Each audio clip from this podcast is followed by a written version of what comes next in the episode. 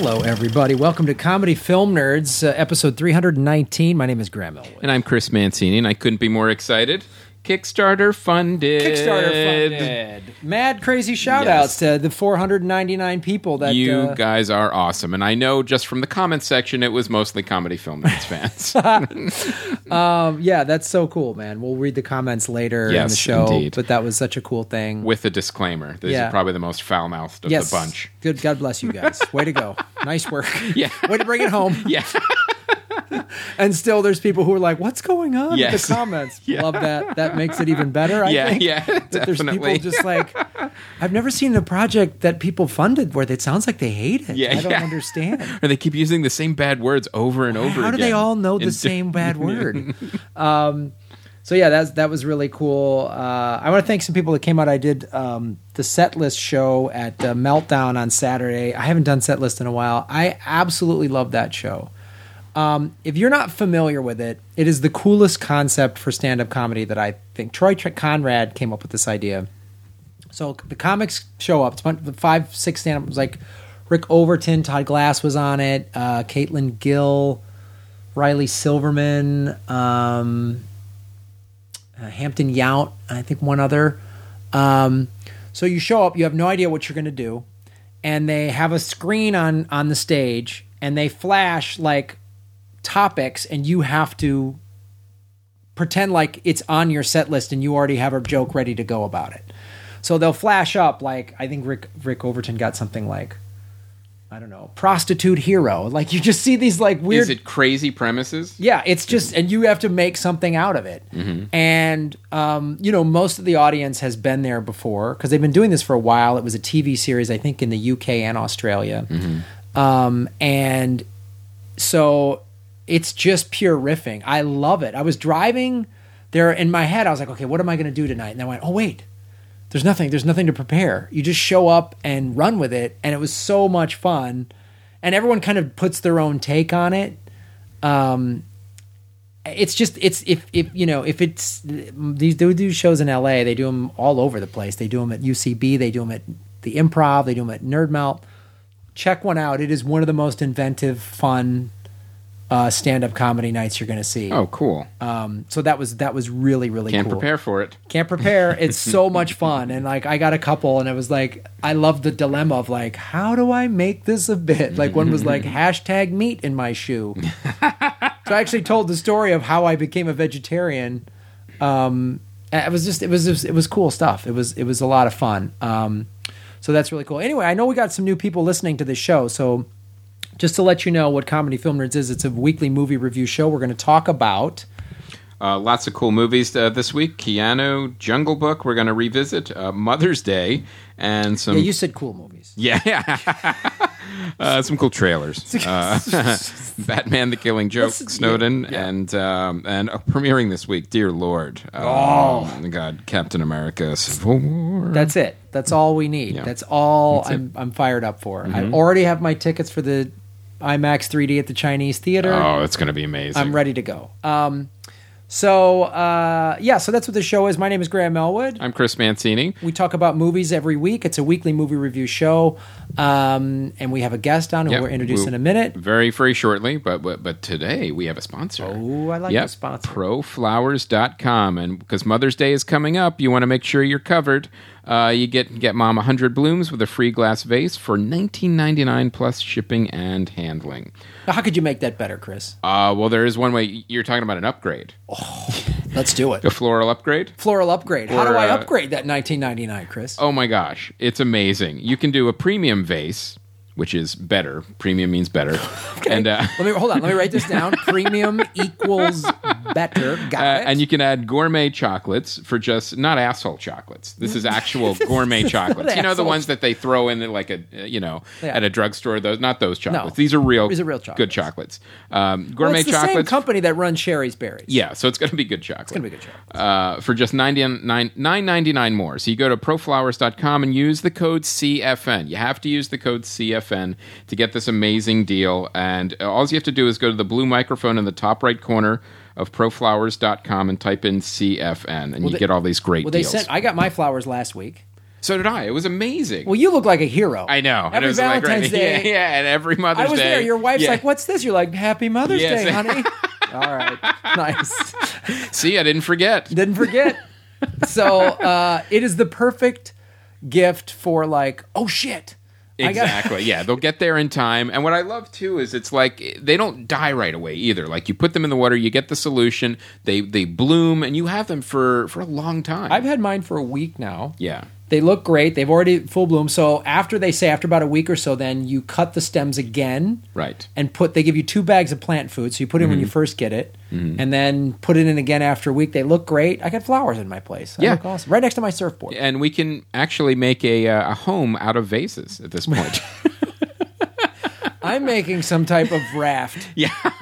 a vase raft. a vase raft. Yeah. that's what I'm going to make a vase raft. It'd be from- easy to decorate. It's going to be great, and I'm gonna I'm gonna sort of Tom Hanks castaway my. I'm pretending as though I'm stranded at Santa Monica and I can't get out. So I'm gonna I'm gonna make a vase raft. Uh, to get to the pier. Yeah, to, to get to the Santa Monica Pier because there's a Mexican restaurant at the end of the pier. That's fantastic. So that's what I'm doing at Yeah. proflowers.com. Makes perfect sense. So, uh, proflowers.com, um, go to the top right corner with the blue microphone, type in CFN, and get these amazing deals. Mother's Day is coming up. Check it out. Yeah, for nine ninety nine, get the chocolates. CFN. Yes. Coupon code CFN. And guys, obviously, um, when you do use these things and use our coupon codes, it does help the show because these companies keep sponsoring with us because they Yes. see that our fans track and buy stuff. So if you need to buy flowers for somebody, use the coupon code. Do it. So, all right. Let's So introduce get- our guest. Let's do it. Another first time. Another first time guest. Really happy to have him because he's really in our wheel- wheelhouse. He has a podcast. He's nerdy. He's wearing a Labyrinth t shirt Yes. with uh, David Bowie on it and his wonderful wig. Uh, ladies and gentlemen, Stephen Kramer Glickman. Well, hello and good afternoon. Yes. nice radio voice. That's David- my radio voice. So, for those of uh, the fans, tell uh, tell our fans a little bit about uh, your podcast and what else that uh, you work on. sure. So uh, I came out of uh, Nickelodeon. I was uh, I was on were a show. I was born An at actual Nickelodeon. I was built from, from used pieces from Double Dare. They just took a bunch of random pieces. They got a Hey Dude, some Hey Dude. They just glued it together. And uh, they stuck me together. So yeah, I've been. Uh, I was on a show called Big Time Rush that was on Nickelodeon for five years, and then uh, it was four four seasons and a movie. So we did the show for about five years. Over What did you do on the show? uh, I played the manager of the band. So it was uh, the Big Time Rush was a band, Right. And then they were like the Monkees Oh, right. um, for our generation. They were the Monkees for this younger generation. It was like Entourage, kind of. It was that mix. It was like Right. a Entourage slash Monkees kind of show. I played the manager who yelled a lot and was a was a real asshole, basically. Congratulations. Broke things, you know. Ah. I'd scream and yell, and That's perfect for a um, kids show. Oh yeah, it was great. Like I was like the the angry. I was like the angry boss. Like Right. uh, to my um uh my grandparents or like my uh my mom and her generation was like they'd watch and be like, oh, you're like uh on the Mary Tyler Moore show. You're like the boss. Yo, you're on- Lou Grant. I'm You're Lou Lou Grant. Like, uh, and then I met him, uh,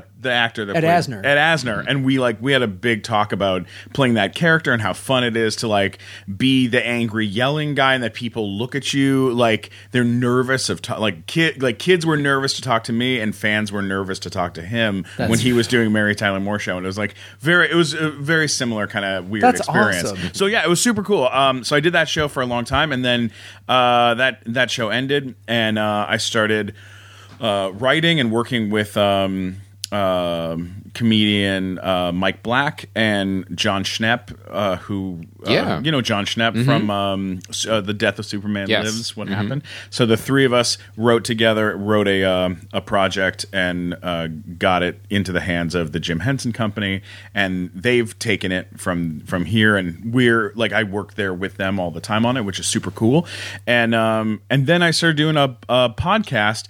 Uh, a live show that's also a podcast called The Nighttime Show, which we do once a month, Saturday night at the Hollywood Improv. It's a live late night show and it's uh, it's it's really weird. It's a really weird show. We have a, a, a new death metal band every month as our house band, and we've had Ex Mortis as our house band. We've had the Tulsa Skull Swingers, which uh, I don't know if you know who that is, but that's like Ron Lynch and Oh, uh, yeah. Craig Yeah, Anton yeah. and all those guys. Um, and then uh, we had Iron Knot for a while. This month we have some some other amazing f- f- guy. I'll tell you. I'll, I'll find his uh, whoever it is, and then every like every month it's always like we have this amazing death metal band, and then uh, and then we have amazing comedians perform, and then I interview them after their Oh, that sounds awesome. And we have a desk on stage and a couch, and it's like it's a it feels real. And we do like weird like man on the street bits. Like we did a bit last month where. uh Adam Ray was also was on the show, and so I I played a trivia game with Adam Ray, and every answer he got right, he'd get a point, but every answer he got wrong, a girl that was on the live stream would beat the shit out of a guy named Robbie. So there was this fat, this fat guy, our fat friend named Robbie, who's tied to a chair, and every time he'd get an answer wrong, she'd hit him with like a pool cue or something, and it was i- is the- amazing. I think I came to do the Owen Benjamin podcast after this happened because Yes. you guys were cleaning up from it. It's yeah, it's an ordeal. Like Yeah. it's I mean like we you know shoot off confetti, we blow Yeah. things up on stage. Oh, I love it. Andy Yeah. Dick, uh, I did a joke about Andy Dick, and then he ran up on the stage and broke part of our set in front of the audience. I think it's it's a lot of surprises, a lot of crazy stuff. And so then we do a podcast called the Nighttime Show Podcast for the guests or the people that we can't really fit into the live show. We find ways of uh, of having them on the podcast, like Brannon Braga. We just had him on the show, who wrote uh, Star Trek Next Generation, Yes. Mm-hmm. and then uh, we had Three Six Mafia come and do Brannon the show. Brannon Braga, he's written what hundreds of Hundreds. Star Trek episodes. Yeah, Star Yeah. Trek, Yeah. Next Generation, Voyager, uh, you know, all, all that Didn't stuff. he help create one of those? Or yeah, he helped. He Deep Space Nine? No. Or? No, it was uh, Enterprise. Right. Okay. Okay. Yeah, and uh, and he uh, uh, co-created uh, Cosmos with Neil deGrasse Tyson, Oh, which wow. is so amazing. So we had him, and then we had Three Six Mafia, who won the Oscar for "It's Hard Out There for a Pimp." Right. So it's a weird show. we do weird things to our guests on that show, and it's you know yeah like you know it's like it matches the live show. Like the, I- I've done the monologue on the live show, and at the end of the monologue, I've had a, a guy in a cake costume run up on stage and attack me. Like it's it gets it gets weird. Like we we we we try real hard to like push the um the old Conan O'Brien show, like how that show was with the masturbating bear. Like somewhere between that you know, and uh, and a little bit of comedy Bang Bang and a little Eric Andre show, and it's all kind of mixed together into this This fun. the nighttime. show Cool. That's the nighttime show. yeah, very cool. This month it's uh, May fourteenth with Tom Segura and uh, and and Bill Farmer, the voice of Goofy, who's been the voice of Goofy. wow. for, I like also 40 see funny. Helen Hong. I'm Yeah, Helen. Hong, who's Oh, amazing. God, she's funny. Amazingly funny. And we have DJ Doug Pound, who's uh, Doug Lussenhop, who is the editor of Tim and Eric. Awesome show. Great job. Oh, and, uh, cool. it's a real weird, fun time. We have a good time with it. Excellent. That's- All right, well, check it out. I, I love it. Thanks so much for having me on the show. I'm Yes. a huge, massive movie nerd, and I go I go to the movies about three times a week, and I try to watch everything that's out there. Outstanding. Like I I I have like weird tastes. So there's certain things that's really weird that I like. Uh, like I love bad movies. Well, we're gonna get I'm into that. Obsessed Yeah. with I, when bad I when I. I like met you at the improv, Yeah. I was there, and um, because uh, Sean Merrick from Sideshow helped set this you being on the show, and he, and and adore that guy. and he was like, "Hey, Stephen," you were like, "Oh, you're doing the show? Hey, hey, all right." And you were Oh, like, yeah. and you were like, "I can't wait to see Mother's Day." I couldn't wait. I I asked every friend of mine to come with me to the movie, and no one would. And I bribed a really? friend of mine said to come with me uh, because I had made him see New Year's Eve and Valentine's Day. And he's just a he's just a, a friend comedian guy that I I'm friends with. It's a good guy, but I was like. I, I make him go watch horrible movies. It's like part of our deal. He hates me for it. We've been friends for like 14 years, and I just I I, I ruin his day. I wonder what movie is going to be the one that ends the friendship. Like if Yeah, there's a possibility. I've had that happen with other people where they've stopped going with me because I've ruined it. Oh, well, we'll talk about it. Yeah. it, the, the move that that movie, by the way, that ruined it. Like ru- it ended me being able to like convince a friend to come with me. Was uh the Nicolas Cage movie where There, that's it. That's Yeah. all you have to say. Yeah. Which one? it was the one about the end of the world where all the people vanish up into the sky. It was uh, oh my Paul- god! it was him and Chad Michael Murray. Who's Yes. yeah. I, want, I almost want to say the happening, but that's the that's the other one. That's it not it. It's based on a book. I'll have to look it up. But I So- made him go watch it, and that movie was. But to, for the record, wasn't Ghost Rider. Was it? No. No, it's not the. It wasn't the high, the the Christian one, right? yes, it was the Christian one. Oh, right. The uh, Oh, the um the Rapture one. the quickening or the not the quick, the it was called the Quickening. That's the name of the, movie. Bibling. The, uh, Yeah, the- the- was it the Rapture? No, no, No, no. no, I know it- it is a movie about the rapture. It's right. I'm not. I'm. I'm Jewish. Oh, Left but- Behind. Left behind. That was it. Left behind. Yay! Oh based God. on the Left Behind books. What a, what an absolute train wreck of a film where like but you're watching it and this is who was in the because it's an airplane right they're all in an airplane and then a bunch of them vanish so here's who's in the plane and who gets left behind in the plane um, Jordin Sparks from American Idol Yeah. Okay. okay Quinn Aaron from The Blind Side the big giant fat monster giant huge guy Right. okay um, a dwarf I don't know which one but there's a dwarf Wow. um, who's angry, very angry. Oh. Um, uh, and and Chad Michael Murray and and Nicolas Cage. And you're like, what are these people? Who cast this? Like. like just a lunatic, just some sort of like, well, dang, whatever, whoever. I don't know that it was a lunatic. I think it was based on a on the bottom of a list of availabilities. If people saw heard about that script and went, nope, Nope. nope, can't do it. Like many people, you know, like Ted McGinley was like, ooh, I don't know if I can't. touch Absolutely. No and Billy way. Zane might not have been available. Billy Zane was That's like, a very good "Ugh, possibility. I can't. I'm doing the mummy on ice. Yeah. I Yeah, can't. I can't. Hilarious. It's like, well, we couldn't even. I'm sure there was a conversation at that casting table. We couldn't even get Brendan Fraser. Yeah. Oh, yeah. No one was No. available. Brendan Fraser's never available. yeah. And they're just like, I got a call from uh, the IRS Yeah. specifically asked us to hire Nick Cage. Yeah. We have to. Well, maybe we Andy should- Dick was just not available. Just kept turning it down. he too was like, I can't. I Pauly really- Shore's like, I got better things to I do. really am busy right now. yeah, no way. All right, so let's get into it. Let's you want to, it. I want to talk about Keanu. I saw this movie, and uh, it is it's a lot of fun. It, it's it's a movie. It, it's one of those movies too that is exactly as advertised. If you like Key and Peele's show, you like them as performers. This is them on a larger screen. Right. It's not. It's literally. It's not a groundbreaking film. It's not an amazing story. It's it's none of those things. It's uh, in a weird way. It's almost like a fan film. Like if you like what they do, you're gonna like their film. Right. And uh, the film, and they make no bones about it. It's just a framework. They lose their cat. They look for their cat. It's for them to pr- pretty much do sketches and jokes uh, throughout the film until we get to 90 minutes, and then it's over. They part where they, Um, yeah. they find the cat at minute Yeah, 89. yeah. Last joke. Right. So, Credits. so, and, and pretty much, uh, but it's not like, but it doesn't pretend to be anything other than that. That's what I like about it. There's no like weird trailers, or there, well, there was one fake cat trailer that I thought was pretty funny. That, uh, uh, but there's no like, um, this is what it is. It is exactly what it is meant to be. So, uh, the thing that I really liked about it too is you could tell. Um, um, Keegan Michael Key and uh, is it Jordan Peele? Yeah. Is that Jordan Peele. They're really good friends, and they've been working together for a really long time. So they have that type of rapport that not every comic duo has. You can go all the way back to like Abbott and Costello, Right. or even if you look at like the Blues Brothers with uh, um, Dan Aykroyd and um, John Belushi.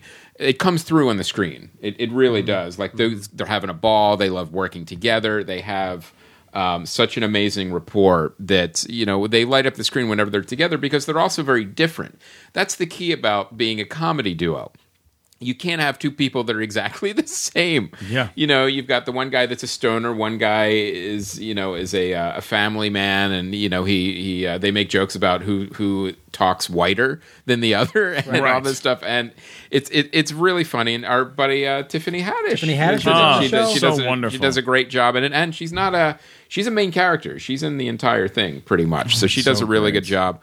Um, the one the one complaint I will have about it, they they went a little bit um, like on some of the they went for some of the easier jokes, like in the easier premises, like uh, like you know, there's two badass assassins. They get you know, they pretend they're the two badass assassins, and like, well, yeah, we don't. You, you guys are really creative. You don't have to kind of hit that crutch for the, very long. You there's other things you could do. You like like I thought they you know it was a little lazy in a couple places, but um, story driven plot wise. But as far as like jokes and sketches, they're all really funny, and it'll it'll make you laugh, especially if you're fans. But is it going to win any Oscars? Is it is it going to be like this? But does Is, it going to be to- right? Exactly. But it it's like remember Brain Candy? Like yeah, yeah, it's exactly Yeah. what it it's just Brain Candy. Uh, if you're That was a great movie. It's a great movie. it's, a longer version. If you're a fan of what Yeah. they do on TV, you're going to enjoy this film. Like, like I can't imagine a huge fan of the show going, "That movie was awful." right. Anyone who doesn't like Yeah. this is someone that just doesn't know them, doesn't like them. Saw it by Right. accident. Right. You know, I'm was like, like, who, who are, are- the, who are these guys? Yeah. This doesn't make any sense. Yeah. So, um, but it's fun. It, it, it is what it is, and it doesn't pretend to be anything different. And it's a fun time at the movies. If you're fans, you're going to enjoy the film. That's awesome. Yeah.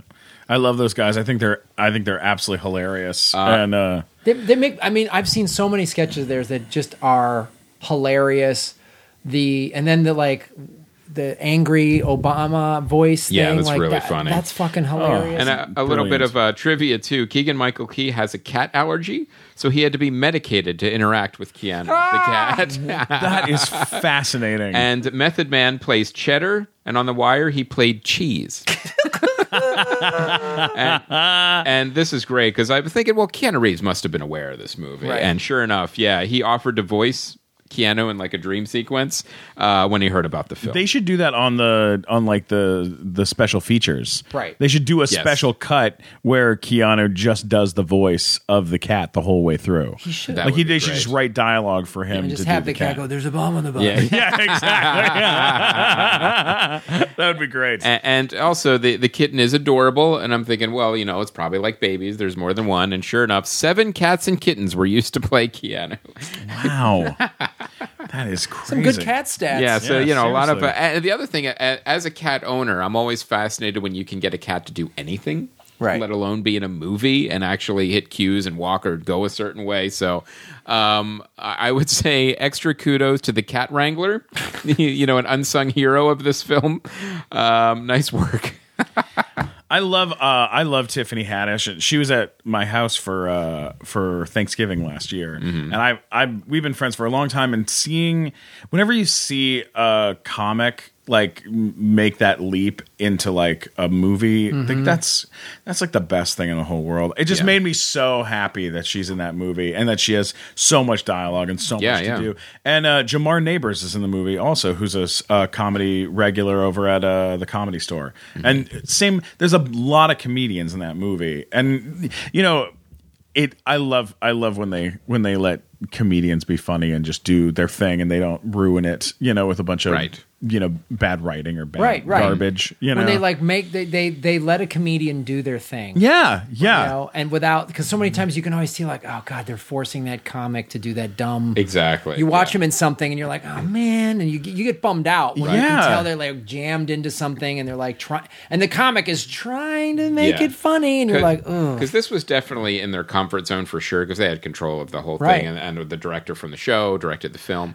But i would like to see next now that this is done we've got kind of like a, a nice long key and Peele sketch movie done. Right, yeah. i would love to see them work with a filmmaker like say shane black and like see what they could do in a different framework because they're both really talented guys. I think they could pull off both drama and comedy Yeah. and do something really different and interesting. So I, I hope they do something uh, something different next time I, I, because uh, I think they can pull it off. I'd love to see them do more movies. I think they're Right. uh, Yeah. they're such talented guys, and we just you know we should see more of them. Um, but even um, who's the the actor that plays the guy with the braids, white guy? He's on uh, Last Man on Earth. Oh, I know who you're talking about. Uh, Will Forte? Yeah, it's Yeah. Will Forte, Yeah. right? Yeah, Um, Will Forte, it, like He's so funny. Letting him do his weird thing in the Right. movie. Mhm. I loved that. I thought he was Right. so just incredibly funny. Um, I think I'm I'm actually going to take my mom for Mother's Day to watch Keanu. I'm pretty pretty sure that's the plan. So Yeah, all right. Rob Huebel's in it. So Oh yeah, he does a great Oh, job God, too. Yeah, he's only in a couple scenes, but he always he always does it's a, a, great funny, job. it's a yeah. funny cast, and those guys are hilarious, man. Yeah. like Yeah. I'm, I'm I'm excited to see it. All right, I finally got around to seeing Jungle Book. Yes. Now, what Oh, did you wow. think? Um, it's so it's been a while since I've seen the original Right. animated one from the 70s. Sure. Mm-hmm. I, I kind of went into it. It's it's it's barely, and I don't. This isn't a slam on the film. It's mm. just so different. It's just a whole new thing because it's it's it's live action kinda, mm-hmm. you know. Um, mm-hmm. But it is a lot of CG. The other one, it's so different because the other one was just a Disney '70s animated musical. It was more about the songs. This had a couple songs in it, but I liked it. Like it was suspenseful. I was. Um, I liked the effects. Uh, you know, it was it was it was it was pretty fun. It was pretty entertaining. I didn't see it in 3D, um, which I could see that could be kind of cool. Um, actually, I know some people didn't like the celebrity voices. I didn't mind the celebrity voices. I thought it it Yeah, the original Jungle Book was actually '67. It was even earlier. than right. the So 70s. 67. Yeah. So it's real like classic Right. Disney. Wow. And this, I think they did a good job of sort of uh, rebooting or reimagining this, whatever you want to call it. And I and I like it looked photorealistic. That's what was so amazing. that was impressive because Mm-hmm. you know it cou- i mean it says something about the technology and then Yes. how they used it but I, I don't know i i found I, I left going well this is this kids are going to love this Right. like i bet you kids are going to really have a blast with this movie as well they should because that's what the first one was Mm-hmm. and your kids liked it Loved it. Yeah. Yeah. hmm it's it's um yeah i mean i don't want to get into any spoilers because we talked a little bit about on the last episode about kind of some different endings or whatever but um you know and i like how they made um the the big uh christopher walken's character um they King Louis. King Louis. Yeah. They made him big and scary. Like, Yes. that scene was like, wow. I was, Yep. Mm-hmm. I was, I was definitely, I was scared, and I liked e- what Idris Elba did, and I I really, He was really menacing. yeah, he was Elba really did a really good menacing, job. and and the like nobility of Ben Kingsley's character and all Mm-hmm. yeah. that. I love Bill Murray. I, I thought it was really, I don't know, it was a, it was a really cool, it was a really cool kids movie, and I can see like, you know, it's a cool story, and I think it's you know it's cool that kids today can can watch this and Yeah. and get something out of it. Um, I look, I uh, uh, the first thing that I, I was thinking when I was watching it is, my God, Jon Favreau, uh, what a I know. Unbelievable career to ju- to go from swingers to this, like, and To- I mean, I'm- I'm- I- swingers to Iron Man to the, I mean, just Mm-hmm. the I- guy is a, g- is a genius. He's I- amazing. In the for- middle is like chef and Made. You know. yeah, I forgot Yeah. at the end of the movie when they showed directed, and I was like, God. And I had that same thing. I went, this is the same guy that did Iron Man. Yeah. It's like unbelievable. so different. yeah, and he really he does the thing that that is not easy for some directors to do. Some directors kind of always make their t- like type of movie, and that's not a slam necessarily. Right. But they're like a Wes Anderson movie is a Wes Anderson movie. yeah. Right. Tim Burton movie is a Tim Burton movie. Exactly, and that's fine, and that's Right. That's like sometimes a Tim Burton movie is not Tim Burton-y enough. Yeah. and we go, well, And- you and know, that- that's Big why- Eyes. You're like, why isn't it weirder? yeah, you know, And I'll this is you, not weird enough. Tim Burton is a good example of where it's it's always a Tim Burton movie, but where it fails is when he do re- does remakes, and when Mm. it succeeds is a lot of times is when he does original. right, right. And that's the thing is I'm and I'm uh, it was really I was really digest. I watched all the credits, you know, and I was just going, God, Jon Favreau. He Every really- visual effects artist on the planet worked on that film. Yeah. And he really understands though how he's one of those directors that goes, "Oh, this is the genre of movie that I'm making. So it needs to be this." You know, it needs Right. to have those This is a kids. This is a kind of an animated kids movie. So I'm just going to make the the action more with the technology that we have today, unlike 50 years ago. I'm going to make it more, you know, uh, uh, up to speed on that, and you know, He understands the genres he's working in, even when he moves. Exactly, exactly. When he went like like Chef, he goes, "I'm making a little quiet, little low budget movie about food and a guy kind of restarting his life. And he goes, so that's all character driven. It's all about the characters and the Right. interaction, and they're really it's it takes place on a food truck. Right. So I'm going to make that movie. I'm not going to try to make that movie bigger. Right. You know, Right, yeah. Iron Man is Iron Man. It's Right. Yeah, yeah. hundred million dollars of Yeah. giant show business Yeah. franchise. so smart. Fucking do it, blow it out, but Mm-hmm. still keep. You know, he's really good at at at characters and story and he's a lot like what Spielberg was like in the be- like in the beginning, where he, these huge, amazing epics, but with with enormous, crazy things happening. But then the the human element is still so fresh and so uh, you know well written, and the acting is like on point. You know, Well, that's like, all these big, a- some of these action directors. Why they always sort of the ones that miss the mark is because they miss that. Yeah. they're just about the effects, and they're Yeah. like, well, we'll have these two dimensional, stereotypical cliches run around and say cliche lines and blah blah blah. Just get them to the end where they save the day and Sure. And- well, like you remember the first Transformers uh, with it, with Michael Bay. Spielberg was involved in Right. that movie, and you can feel Spielberg all over that movie. It's the parents, it's Yeah. Shia LaBeouf and the parents. That whole relationship. That's Spielberg. Like that's not Michael Bay's work. yeah, Michael like, Bay afterwards is a fucking bag of dicks. Right, but then, but then all the crazy giant blow up stuff, like that's that's all Michael Bay That's stuff. all he does. Yeah, and then you watch the rest of the movies, and Spielberg's nowhere near them, and they get weird. You know, Uh, it gets weird. That's being Um, generous. Uh, here's here's my only problem with Jungle Book is because I, I I went to go see it. I saw it with my family, and, and we all had a, a wonderful time watching it.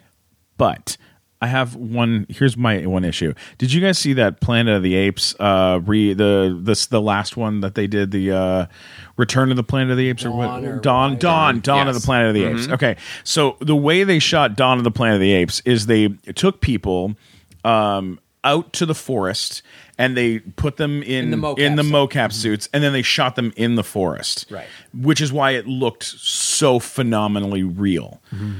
My issue is, and then Avatar, which was a phenomenal movie, right, was all shot on green screen, right? It was all Mm. It looked blue great. screen. Yeah, it it, looked looked great. great. Yeah. but it was a great, right? But it's a blue, but it's a blue screen, like green screen Right. movie, right?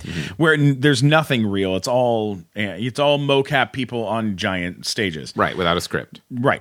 Yes. Horrible dialogue. right. But- Horrible dialogue, but still. Problem. So this movie was done that way, where it's an actor running around on a giant mm, Green screen. Green screen. They shot it in Yes. downtown L.A. Yeah, Right. sure did. It it sure as hell felt like th- for me i was like the jungle doesn't look real the an- like the the jungle and the animals mm-hmm. all look ex- like exactly the same they all look like the same kind of fake Mm-hmm. cg looking so sometimes the animals would look better and sometimes they they didn't look so great No, and I- it was it was tricky for me because it all it like at least with with uh, Dawn of the Planet of the Apes, like you have a real background, so you're comping in these creatures into a real background, and sometimes you can f- you can feel the depth sometimes when you're looking at things of how f- I what what that. distance looks like. Yes. That's a good point. And that uh, that that was bothering me. That's a weird uh, thing to be bothered by, but you know, No, I, that's that's actually a good point because on some of the close-ups, I was like, "Oh, that looks like they actually built a fake jungle on a soundstage." Right. Right. Or just the log that he's sitting on. Right. Mm-hmm. And that looks like oh that wide shot is all CG. Right. You know what I mean? Like and and um it didn't I guess it didn't take me out of it as much. And normally that does really take me out of things yeah, because I think I was so just given over to the eh, kids Yeah. talking animals Well, the fine. Favreau does a great job, and Right. Disney Yeah. does a great job. But every once in a while, there's a little little bit of something where you're like, That's a- oh, that's a that's oh, such a good distance analogy. doesn't look right, or something doesn't. That's you so right depth of because field or that's what something. made Yeah. the, this, these last two Planet of the Apes movies so amazing to me in terms of technology, but also it then it did make for the acting because you've got you're the actor. A- I'm acting against someone, even though they're in a mocap outfit. Right. I'm still acting against you. So there was that emotion and everything, and it, it felt where.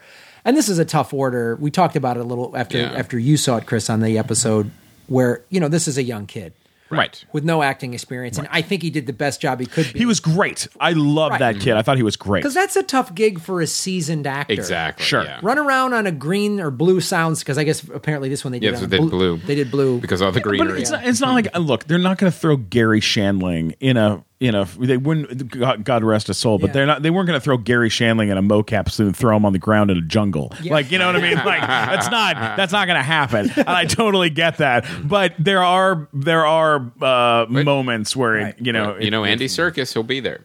Yeah, and you know what? Uh, Jim Henson's Creature Shop came in and did some uh, puppeting stuff Mm-hmm. throughout the movie to to help the actors like have something Right. to play off of. But yeah, there's little things in there where you know it was. I thought it was a great movie, and I thought the music was fantastic. Yeah. and I loved hearing Christopher Walken do uh, uh, you know. Uh, uh, the song, the song. Wanna Be Like yeah, I You. want to be like you. Oh, so amazing! And uh, and Bill Murray was a was Yeah. amazing. Yeah, he did oh really good man, I I, love Bill- I love- adore him. He's Yeah, great. so overall, I think it was fun, and I like if you have kids and haven't seen it, I'd take your kids. to Yeah, see yeah. They're, Absolutely. They're going to really enjoy it. Hey, now it's time for another Spare Min. Uh, download the Spare Min app, you guys, and you can uh, talk to friends without giving out your phone number. They're uh, it's a really cool app. It's free, and uh, it's you can say, hey, you know, go to Spare Min, follow me. Like I'm at Graham, I'm at Graham. You're at Chris J Mancini, and then you can have conversations with people. I'm at CFN Chris, I think. Yeah. Um, so uh, it's a really cool app. It's free. It's in uh, you know Apple, Android, and all that. They're in their app stores. So download it. And uh, here is David Huntsberger. I think you called him into the space cave. I call him in a space cave, uh, talking about why he likes Snowpiercer. So here's a Spare Min from David Huntsberger. Hello. Hello, Graham Elwood. Oh, we've got David Huntsberger here for a spare min. Uh, David, what movie do you want to talk about? Well, Graham, I'm glad you've asked. I uh, recently watched a movie that I was somewhat prompted to do by one of those uh, artic- not articles. Yeah, I guess it's an article, like a link online that I, I saw that said, you know, like the the ten uh, best movies on Netflix that you haven't seen or something like that. So I clicked it, and then I had seen, you know, three or four of them, and I'm always skeptical clicking on those sorts of links because I feel like oh, they're going to be way off. But of the movies that I had seen, I did like them, so I thought, oh, this is kind of in my wheelhouse. These are these are movies I did enjoy, so I will uh, examine this list further. And one of them was a Snowpiercer, which Oh. I think in the article it kind of said, you know, like it was there was some uh, like uh, confusion as to why it didn't do better in the theaters, why there wasn't a bigger release for it. It just seems like um, a theater movie, and it seems like one that would have caught on and done better. And yet, for some reason, uh, it didn't. And so I watched it and had that same feeling of like, yeah, this should have been this should have been more of a, a more of a success. It stars Chris Evans, who I'm not all that familiar with. I, you know, the original um, uh, Fantastic Four. I I saw that, thought he was fine, but he didn't really jump out to me as sort of like he Right. could play like a gritty kind of guy. And the story involves this train, so it's a post post apocalyptic thing that I think that probably pushes people away to some degree. Like, oh boy, another one of these. But the world is frozen over, and there's kind of like uh, a Kurt Vonnegut element of like Ice Nine that is frozen over the entire planet. It's uninhabitable, but they all the remaining people live on this train, and we meet Chris Evans at the back of the train, which is where like the poorest members of society live. And so Right. there is a bit of a an allegory, I guess, or um, a metaphor there that the uh, the people in the train at the front are doing fine, and the people at the back they're being fed this horrible food, and Right. they're they're all tattered and they've lost limbs and and they're freezing and and they're trying to mount a resistance to get up to the front of the train and establish communication and kind of right the wrongs. And in a lot of ways, you know, like how contemporary American society there is this discord with people feeling like, "Hey, Right. you you people with all the money, you're this is unfair. This is we can't live like this anymore." And but it's not heavy-handed. The movie doesn't really draw on that too much. It just follows this group of people as they attempt, led by Chris Evans, to traverse from the back of the train to the front, which doesn't sound all that exciting, but the set pieces car to car are really interesting. The the Mhm. not gimmicks, but the methods they use, I guess, or the what's the right word there? Like the Yeah, the, I- well, I mean, I think that's that's the interesting thing that you hear about this movie because when you just say what the movie's about, I think it it's prone to people going, "What? Like Captain America's on some weird ice train?" But then everyone that I've talked to has the same reaction you had, which is really the set pieces. It's really cool. It does have good go- social commentary. It does have a sense of humor about it, um, and and it's sort of the the post-apocalyptic. It, it's a it's a new twist on a post-apocalyptic world, right? Yeah, that's how I would I would put it that way definitely. And it has it, it just feels um like it could have been a story from long ago, you know, and now it's Right. been rebooted. It feels like um there are like biological elements to it that are fascinating and I, I thought it was done in an intelligent way and it looks cool. The fight sequences are cool and and what you think is going to happen kind of scene to scene it defies your expectations a little bit that way. It'll kind of go left when you think it's going to go right, fairly um, like um, consistently, which I like. So I would recommend it. I think it's definitely worth watching on Netflix. The ending, and I, by the ending I mean like legitimate, like the final two frames leave a little bit to be desired. Other than that, I I thought it was great. So fun movie to to to watch at home. Yeah, definitely. If you have some time and you're a little skeptical, like Snowpiercer, the lame, the name is a little lame and All right. post-apocalyptic, but give it a chance. I think you'll like it. Chris Evans is good. I'll watch him in future stuff because I think All he, right. he pulls it off. David Huntsberger for Snowpiercer on the Spare Min. Thanks, David. Thanks, dude. Later. Okay, interesting. Yep. How we found it through Yeah. the crazy Facebook uh, suggestions or whatever. All right, that was the Spare Min with David Huntsberger. We're lose it. Okay, now right. speaking of uh, not enjoying films, uh, let's, go talk to Mother's, Mother's Day. The poster looked dumb. Oh God, this is look. There are First people. of all, thank you for seeing this film. of You're a course, gentleman and a Yes. scholar. No, it's you know what I was going to see it anyway. It's guys like look, there are people there are people who are like uh super super fans of genres and of different things. I I saw Gods of Egypt in the theater. Okay, I, s- Wow. I saw Bucky Larson with Nick Swardson, like that movie. Do you In know that movie where he plays the Yes. porn actor with the fake Yeah. teeth and the I s- I go see everything. I'm so disappointed that Sandler's movies aren't airing in the theater anymore and they're only on Netflix because I used to make that it was a thing I'd go I saw Jack and Jill in the theater. Oh my God. Like I'm obsessed and I go to the biggest possible screen and I will watch it. I'll pay the most amount of money to go in the biggest movie screen. I want to watch it at, at the Chinese in the biggest damn Well, you got to see Mother's Day in IMAX. Oh, you need to see it in the biggest pop and like see it in the middle. You see it on like a middle of the afternoon when there's like six people. Bring your friends and then just talk shit the whole way through the movie. That because that's is- what I do. I bring a bunch of comedians. And we all sit around and we all talk throughout the whole movie. 'Cause and you're the only one in the theater. We're the only people there. That Yeah. is There's a- nobody there. honestly, that is so much fun. I remember It's we did such a that a lot time. when we first moved to LA. There was like, like a group of comics, like Paul F. Tompkins Yep, and, I remember and that. Patton Oh, Oswalt. We'd all yeah. just and there's there is nothing like watching a bad movie and just making jokes. There's nothing like it. You go, wait, wait, oh my god, what did he say? What did the what did your friend say? And then they whisper the joke Yeah. down, and everyone laughs. Oh god, it's so damn good. It's so good. The movie's horrible. It's a horrible, horrible How movie. do they even make a premise? Let me what is run. Garry Marshall yeah. doing? Why Look, is he look. like? Is a Flag Day in the pipeline? I'm Or- I'm gonna be honest with you. Uh, that's everything that was going through my head was what happened to Garry Marshall. Right. What happened to Garry Marshall that he went from making amazing films to making this film? We're we're wrong about this. It's not. It's it's not Garry Marshall. Garry Marshall didn't make great movies. He made like a great movie. It's Penny Marshall that made great movies. She made A League of Their Own. She made great, phenomenal movies. Garry Marshall has made a lot of fucking garbage for a long time.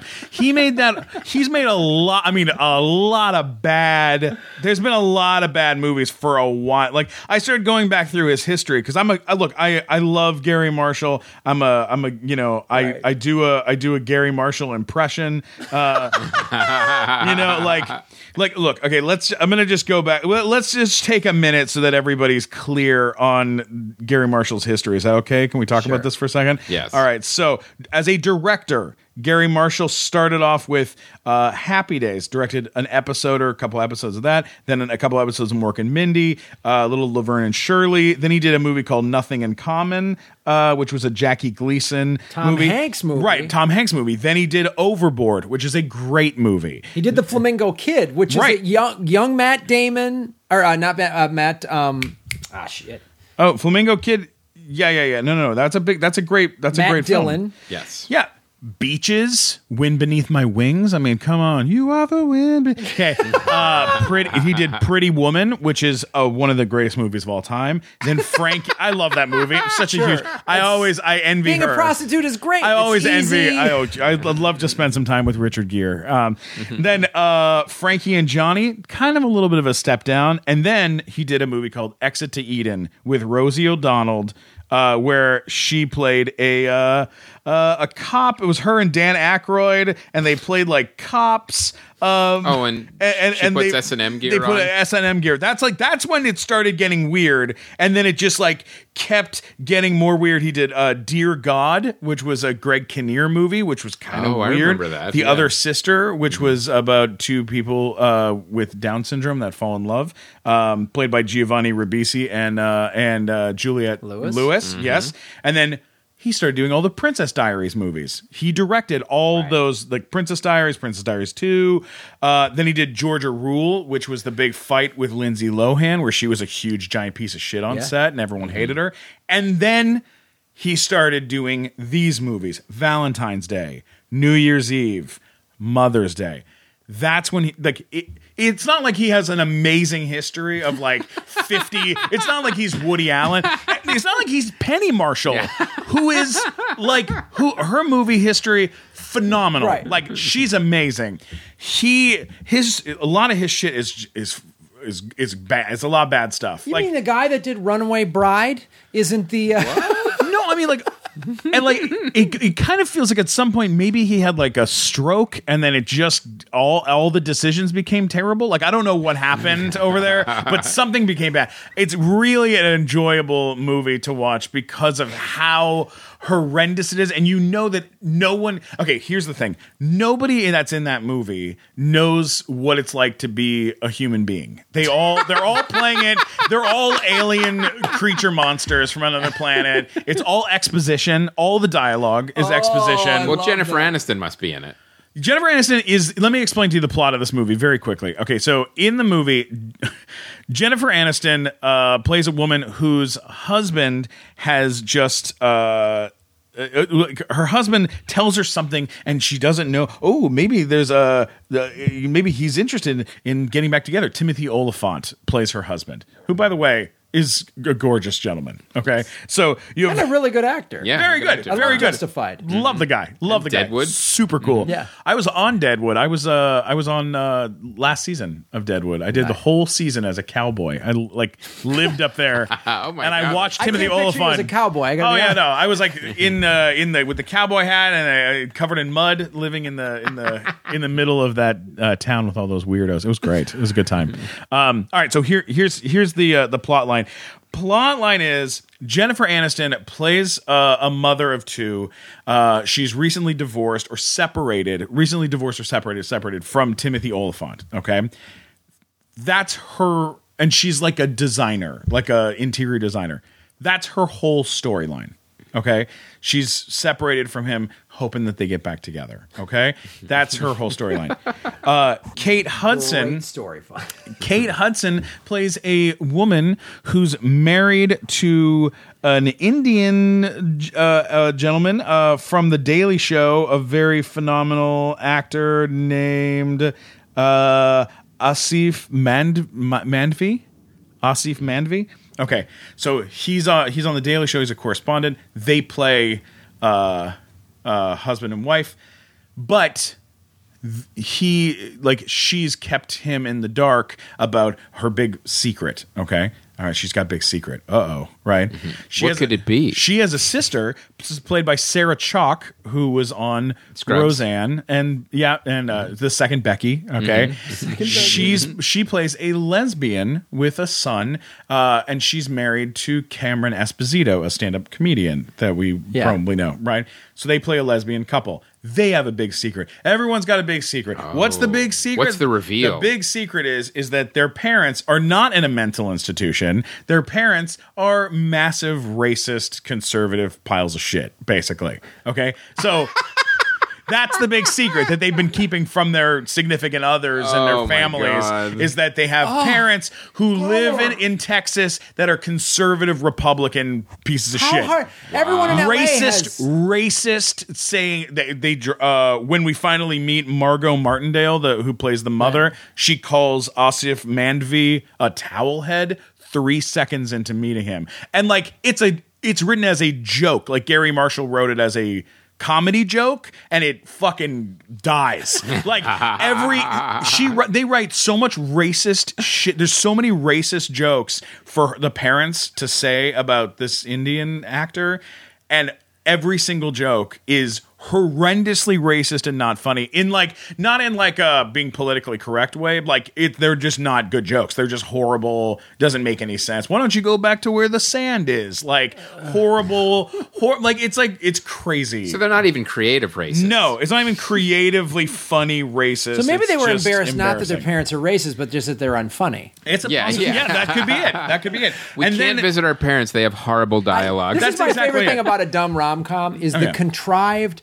There's this big, oh my god, you could never. And it's always something that in regular life you just go, oh yeah, I got crazy racist parents. Oh yeah, me too. I got an uncle that lives. Yeah. in yeah, Like, that's it. that's it. That solves the whole thing. That's it. It solves the whole problem. of The whole movie. Everyone has a racist someone, and there's somewhere. yes, of course. Oh yeah. Oh Yeah. here. So and then we've got, uh, of course, that's the that's three storylines right at this point. Uh, fourth storyline. Uh, oh, there and there's a fifth. Uh, Oh my but God. the the fourth one. How long re- was this movie? Uh, n- a little too long. Yeah. too long. Um, the fourth storyline is, of course, Jason Sudeikis. Jason Jason Sudeikis plays a an ex army sergeant who has two kids, whose wife, played by Jennifer Garner, died uh, in battle, and um, and was addicted to uh, karaoke. Loved doing karaoke for uh, for her man. So. Why do we know that? Because he loves to watch old videos of her in the barracks doing karaoke for him. Okay. Um, my favorite line, one of my favorite lines in the whole movie is she does a message after singing karaoke to him through a videotape. I don't know what's happening. She sings to him karaoke and then she goes, Tell my two chubbos I can't wait to see them. Referring to her children as my two chubbos. So That's my, her my guess- so. Garry Marshall is just sitting around and going, uh, you know what? The the wars are big. Let's put a vet Let's in do there." something with the chubbos. And uh, it doesn't make any sense. Okay, so this is this is the directing equivalent of an old man going, "Get off my lawn." yeah. it's just the worst. it's, the worst It's the thing that's happened. uh, cast too. The whole the whole cast. everybody's white, but even when, even when they're not white, you feel bad for them for being in the movie. right. You know, you're like, I can't believe that you ended up in this. This is just an embarrassing situation for you. Um, there's okay. There's there's another storyline in the movie. Uh, Julia Roberts is actually like uh, she's in. So Julia Roberts, that's the big uh, other storyline. Julia Roberts plays like a QVC lady that Oh my sells God, that's jewelry. great. So great. So right? every plot device from the 70s and 80s are Yes. put into this movie. Yes, absolutely. So she has a daughter that she gave up for adoption that she's never met, and of course we meet that daughter in the movie, and she's she's uh, dating a British stand-up comedian. That and they have a baby together, but they won't get married because she's afraid of getting married because she's never met her mother. She doesn't want to get married and commit which doesn't make any sense until she meets her mother, Julie Roberts. Okay, so so th- all of this is distracting, uh, very distracting because her baby that she's holding in every scene is hands down the fucking ugliest baby you have ever seen in your life. The ugliest. I've never seen a baby that looks like I don't know what. I don't know whose baby this is. I don't know what's the matter. There's a problem with this baby. You, I'm telling you. do you think it was a visual effect? it- Maybe. it's, a, it's a CG baby Yeah. with a. It looked like uh, the character that's like Quaid in fucking Total Recall. It's this horrifying monster baby, and they're holding the baby in like close-up frame shots, and the baby's just like, and every shot, I'm like, it was killing my brain. I was like, I was dying laughing, and then like, there's like uh, he always throws a bunch of random people into it, but he puts a dwarf into this movie as the that girl's boss in the uh, in the restaurant, and the dwarf, uh, his name, his character's name is Shorty. So there's a bunch of short jokes about the dwarf. It's just like it's like the laziest, worst written pile of shit movie I've seen it in a long time. I mean, Wow. it beats out the conversations between Ashton Kutcher and uh, um, uh, what's her name? His agent. Yes. no, in the last in the last movie, the New Year's Eve movie, it was the girl from uh, Glee, the main Yeah, yeah. the main girl that was in Glee, uh, who I can't remember uh, what her name is.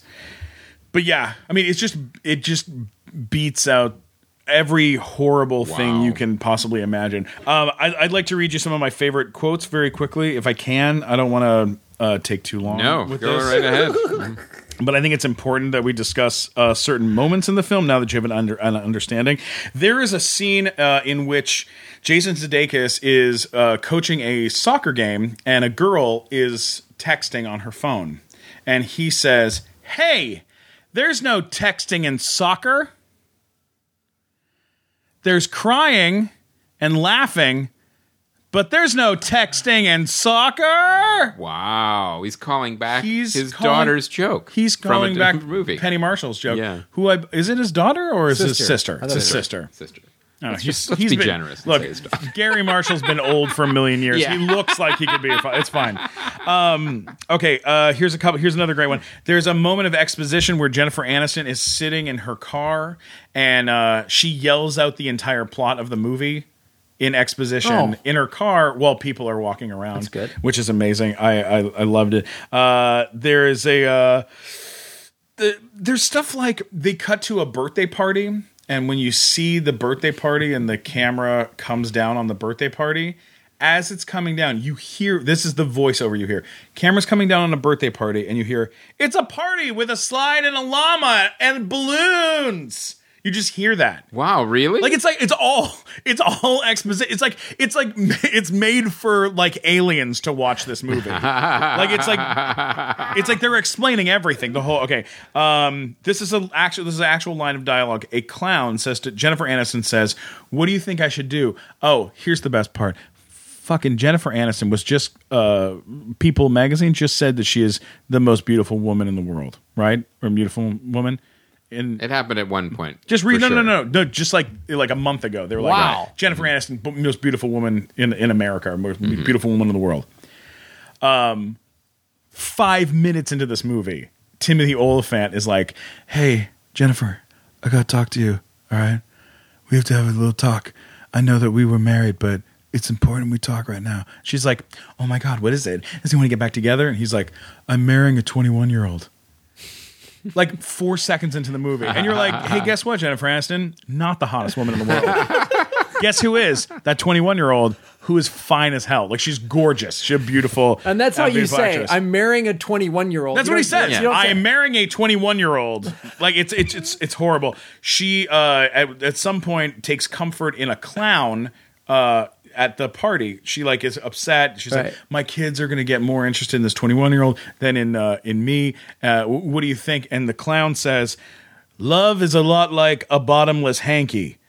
It's it's uh, also a lot like a bottomless cup of coffee or a bottomless love of a mother and her child, and she says, "Thank you, clown," and then she hugs him, and it's like a real moment. What?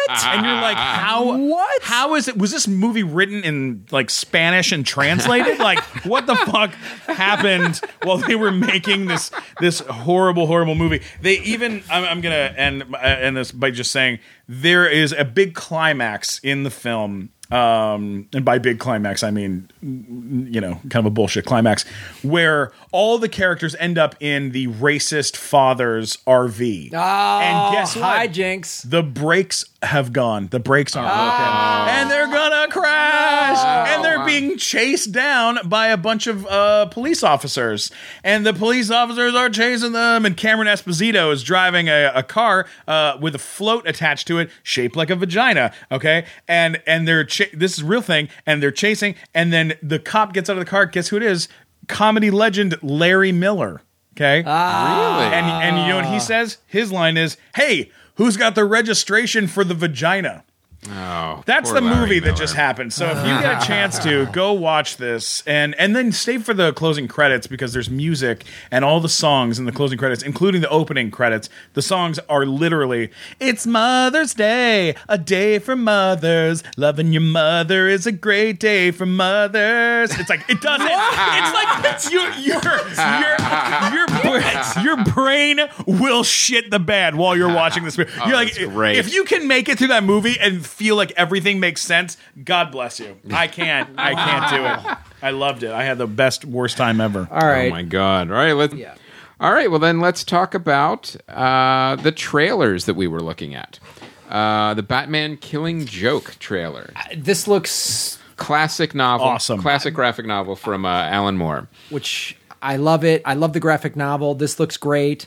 Um, I actually was surfing with a guy who used to one of the directors of the original Batman animated series. Whoa. And I was like, dude, that's I love that. It's awesome. He goes, yeah, you're in the right age group. Because he's like, he's like, he looked at me, he's like, yeah, you were in your 20s when this a couple years ago. Yeah, that. And I was like, oh fuck, yeah, that was great. Yeah. this looks awesome. I'm pumped up for it. It's rated R. It is rated The R. first animated ones that's rated R. Am I right? It's definitely the first one. They're usually they started PG, then they went to PG thirteen, and this is definitely the first. Is this getting a uh, theatrical release? Probably not. Generally, the should. the Yeah, it'd be so the cool. I'd be general all with- over it. They've had such great success with just releasing them these straight to video. It's probably Mm. where it's going. Wow. Um, although I can't remember, did uh, I wonder if the Dark Knight was R. I can't remember now if that was like a hard PG thirteen. I don't know. Uh, You mean the Nolan movies? no, the um, when they adapted two animated movies, they did Frank Miller's Oh, that's a good. novel That's a that's a great question. Because that one was really uh, that was pretty brutal. Uh, but this one, i it's interesting because they use a um, a more classic character design, so it kind of looks like a little bit of the older Batman, but it's it's definitely obviously much darker in, in tone. And, it looks uh, really it's all right. It cool. look, yeah, it looks really good. I love And- that Hamill's doing it. Yeah, I know. Mark Hamill came back for the voice of the Joker, and then is it Kevin Conroy came back for Batman too? yeah, I think yeah. it's the, yeah, all, the whole cast. It's it looks it looks really good. I'm really excited to see it. Um, I would recommend not letting your children see it. Yeah, yeah, this is an adult. Yeah, thing, this is an this is an adult animated uh, film for sure. Um, okay, and the next one is uh, Snowden. Now, this is uh, Oliver Stone trying desperately to remain relevant. Uh, Hashtag JGL. Yeah, hashtag is the, JGL. uh, playing Edward Snowden. A- and the trailer, when you look at it too, it's so heavily dramatized that it, it's making it look more like a fiction film, which I, I don't think is necessary because it's such a compelling, amazing story. Um, I don't know if you need to kind of put all these crazy, you know, fiction narrative devices in. Um, so I am looking forward. I'm still going to go see it. I love JGL and I love the story, and you know, I'm really is, curious. Why is about Joseph doing a like a like a weird voice in the movie? He's kind of doing like that's a the thing that's peculiar. He doesn't need to do that. no. He's doing like a low voice, like I'm uh, hello, I am uh, He's doing an impression Edward of Snowden. Edward Snowden, which and is it's Is it? so not necessary. yeah. It- it's you know I, I get it. You're an actor playing a uh, a real person. You don't have to look and sound or try to look and sound exactly like him. Well, it's, it's just an interesting. It's a. I mean, look, Steve Hofstetter looks like, you know him. You know that Yeah, comedian. comedian. yeah. he looks like Edward Snowden. Yeah. like that. Like that's what Edward Snowden looks like. He doesn't look like, uh, you know, you know, uh, Joseph Gordon-Levitt. Joseph Gordon-Levitt. Gordon-Levitt, Yeah. you know, it's funny because because I was when I was watching this trailer, I was like, one of these movies where I want this to be good. I want to see a dramatized version of this. Yeah. But then I go, oh, I, I'm watching the trailer, going, I feel like I should just go watch Citizenfour again. You know, I Documentary. I get that Peter O'Toole doesn't look exactly like T. E. Lawrence. That's that's okay with me. Sure. yeah.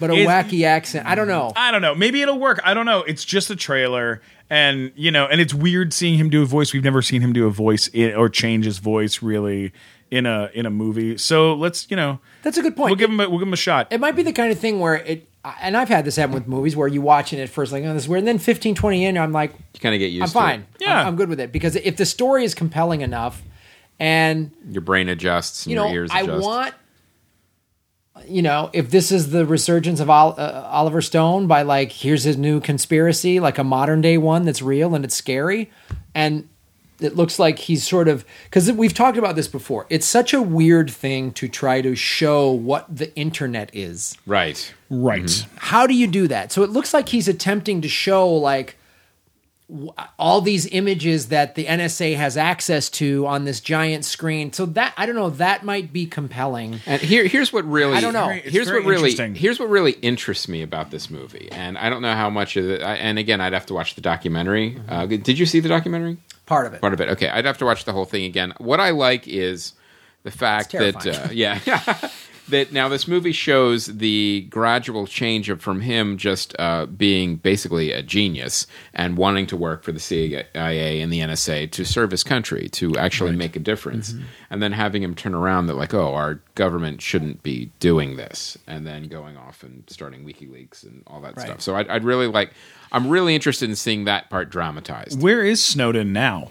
I think he's still in Hong Kong Isn't he? Uh, or yeah. China or something like like he's he's you know they're trying to extradite him and they can't. And he's But he in- has asylum somewhere. yeah. Watch, for- wouldn't that be great if he was actually watching Asylum?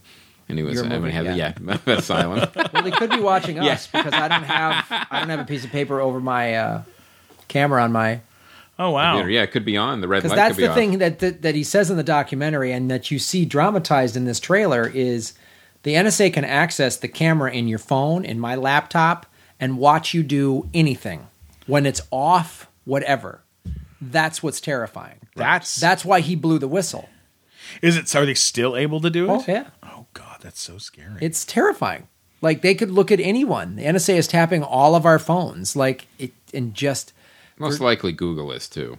Yeah Google's doing it for sales Yeah, yeah. the NSA was like oh we need it for security yeah. yeah. and it's it's weird. It's scary to think about what that they can. when I get advertised to on Facebook, it freaks me. Yeah, like how did you know I was just at that website? Yeah, like I Yeah, was look ju- at- like I go and look on eBay at stuff, and then I go on uh, and then I go on Facebook, and it's like, "Are you interested in buying a 1987 Return of the Jedi action figure?" And you're like, "How did you know?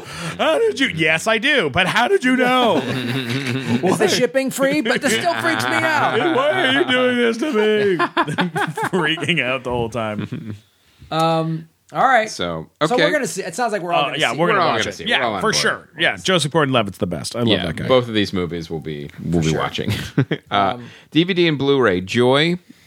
Yeah, this was a missed the mark. Jennifer Lawrence uh, writing on Past Glory. Not bad, not Past Glory, but her reputation as a fine actress, and she is a fine actress. Th- this movie just sort of Probably got greenlit on the package rather than Sure. the script.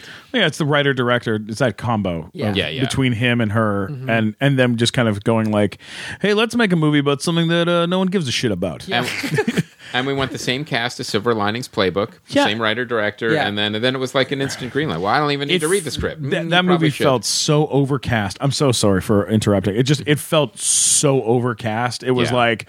Why are you? Why like? Hey, let's make uh, you know, uh, fucking John Goodman the doorman, and let's make uh, let's make Kathy Bates the lady that works at the Taco Bell. Like, why? Right. Why are you casting a million? Like, it could have if that movie was made as an independent film with some very like uh, really interesting small people. It that like not small, you know what I'm saying, but like Up and comers. up and coming actors and actresses. I think that could have been a very cool, or like, interesting or yeah, or, movie. or, or exactly, or like, or like really solid character actors that have been around a while but aren't Sure. household names. But you don't need to you don't need to stack the deck that high in a movie like that because it takes away Right. from whatever the story was. I don't remember like I, I watched that movie and I'm like, why are you making a movie about a lady with a broom handle? Like I don't Right. like I it, it's too distracting to have someone like uh, you know Hunger Games Jennifer Lawrence doing Hunger Games and then immediately doing a movie like that and then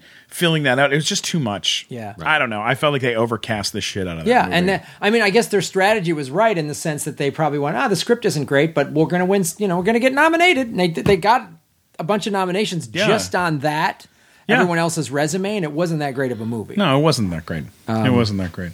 Uh, Fifth Wave. now, yeah, this is the uh, Twilight Alien Invasion movie. Did you see this in the theater? Uh, I did not see this in the theater um, because I was uh, I missed this one. I just uh, I'm sorry. Uh, Brit. This is a Brit.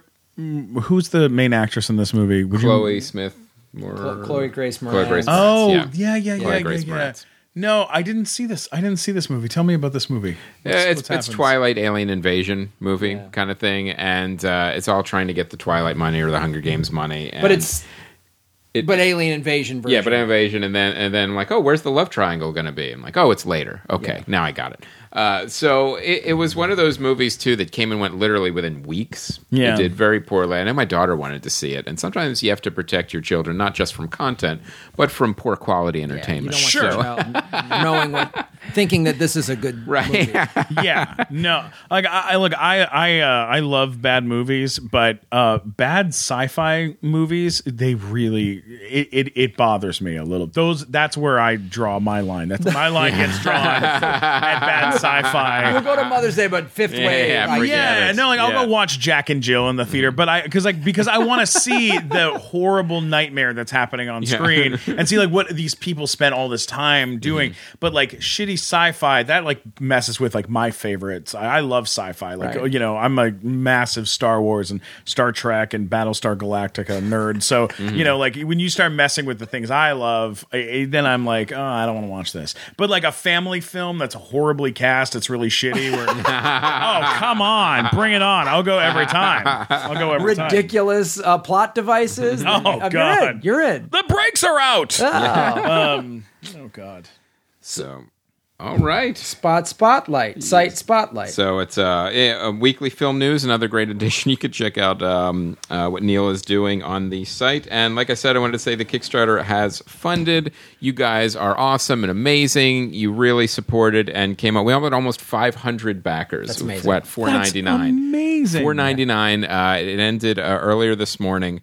And I, from the bottom of my heart, guys, thank you so so much. And uh, before I read these uh, um, horrifying comments that you guys Yes, wrote, great. I want to mention one thing. We had a couple more um, outreach people who were asking, like, what's going on in the comments section? Like a couple emails, and then uh, one person actually emailed and said that, look, if I back this, I work for a library. Would you mind giving us an extra copy for the library?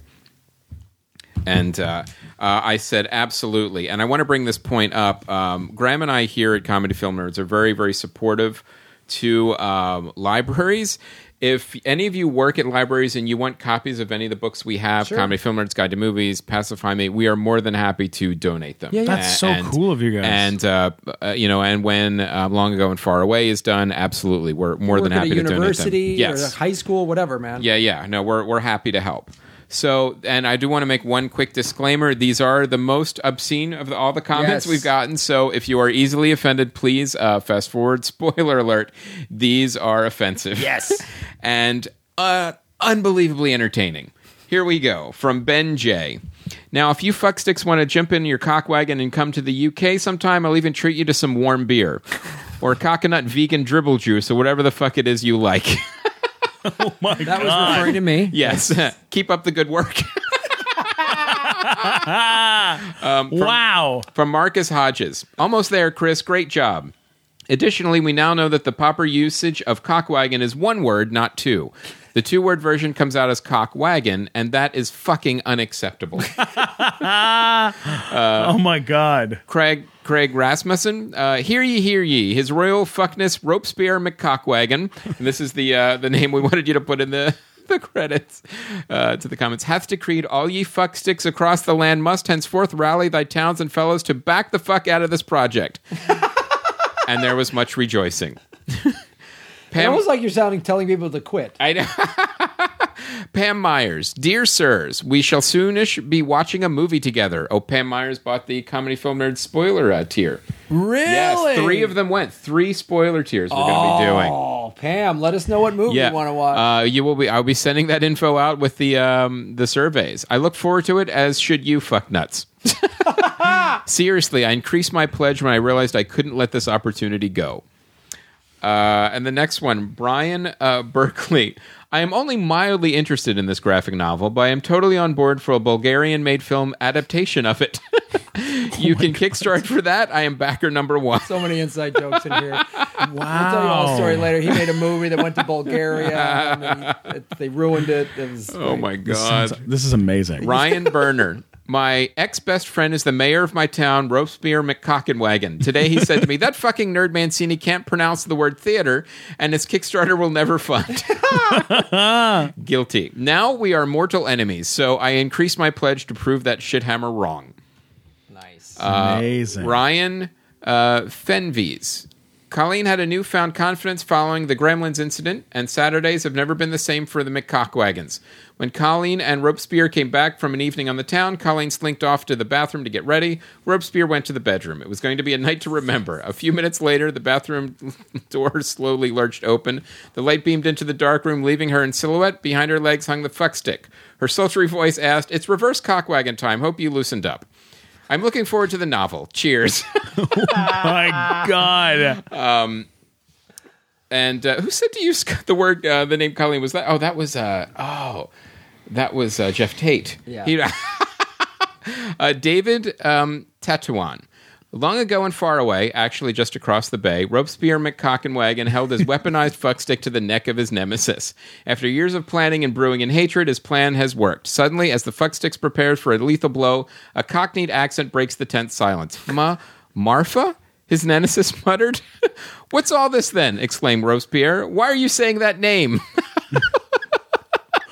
Oh my god. Just in time and out of nowhere, Colleen, the gunty love interest of McCockwagon's ent- enemy, arrives and reveals it's his mama's name, isn't it?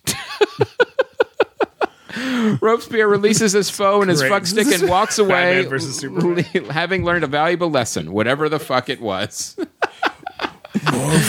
oh my god! You guys are fantastic. Yeah, Eric DeFrancis. While I find the filth and profanity in these comments to be absolutely disgusting, I believe it was Lenny Bruce who said, "Take away the right to say fuck, and you take away the right to say fuck Zack Snyder." Wow. Uh, good luck and Godspeed to you and your cockwagon ride to hell. this is amazing. This is fantastic. Your fans are the best. They are. Holy crap. They write novels. yeah, Andrew uh, Bowman, ropes. Ropes McCumberbutton McCockwagon and I went to see the horrible fuckstick of a movie, The Tree of Life, and I, Chris J. Mancini, must say that I am hashtag Team Graham all the fucking way. and at the end, old cockwagon. You know who Andrew Bowman is? Do you know? Wait, is that uh, is that the guy from Nerdist? Is that one of their one of their guys? Oh, Uh, it, Look it up might Andrew be. Bowman. Yeah. Um, Randall, uh, there's only 16 more, so hang in. Oh my God. Oh, this is Uh, so great. Randall Deaton. The wind was howling as Robespierre McCockenwagon stepped out of the shadows to confront his nemesis Colleen. He knew that she had absconded with all the powerful fucksticks from his fortress Cunt Whistle Keep. As he approached her silently from behind, he turned while flourishing the artifact and shouting, "Begone, foul garbage person!" That's a, a uh, uh, Dave Huntsberger reference. In that moment, McCockwagon knew that his life was forfeit and eternal damnation in Bulgaria awaited him. None could stand before the might of Kalina. she led her armies of albino penguins across the land, destroying dicketry in all its forms. Or some shit. Fuck off, ass nuggets. My god. Uh, Dina Larkin. Robespierre, hashtag JGL McCockwagon put all of his kitten hands palm strike like in and said, fuck sticks. I'm going to back this project. Point of order, those nerds have given hours of entertainment to all the Colleens of the world and totally hashtag work it. Good luck, Chris. Uh, Daniel Stevens, our, uh, our social media uh, assistant. The spirit of Robespierre McCockwagon came to me in a dream. He said to me, Hey, fuckstick, I'm your great grandfather, and I bring you a terrible fucking message from the future. In the year 2020, Donald Trump will be reelected as the president of the United Fuckfaces of America. Side note the UN changed the name of US after Trump is elected the first time. But all this can be avoided if contribute to Chris's motherfucking Kickstarter. So go quickly, dickface, and save the future of humanity. Um, hashtag feel the fucking burn. Holy, religious, and ancient weapons are no fucking match for a good fucking blaster at your side, you cockwagon fuckstick. I just backed this motherfucking cocks, uh, Kickstarter. Uh, Hod me? If I die, I have to go before him, and he will ask me, What is the riddle of steel, fuckstick? I don't know it. He will cast me out of Valhalla and laugh at me. That's Robespierre McCockenwagon strong on his mountain. Tom Oliphant. Uh, Robespierre McCockawagon burst into the room. Zack Snyder and Michael Bay are conspiring to take over the Marvel Cinematic Universe as well as the coming Star Wars movies, he cried. Colleen stood slowly, her eyes narrowed. I'll show those cunts. She hopped in her canoe and rode on down to the Disney executive offices. There she gave an impassioned speech about nuance and allegory. and the executives were swayed. She and Robespierre danced and celebrated the defeat of the cabal of Snyder and Bay. This is so. Wow. This is so many levels of inside. I know, and it's, It's so, so creative great. too. You guys are Uh, fantastic. you guys are amazing. Joshua Borbone. Fuck, you did it. Congrats. So happy for you, Chris. Happy to be one of the first few people to get on board. I felt your stress through your podcast. Now it's a smooth ride in the cock wagon. Michelle Lucas, bull fucking shit. You cock wagons did it. Congrats, fuckheads. Thank you, Michelle. Jonathan Sturm. Yes, I jumped on the cock wagon after you were funded, but the fuck stick feels the same to me. Happy fuck funding day. Can't get enough. Joe White. Thanks for the big shiny CFN cockwagon that you masterfully steer into my ears each week.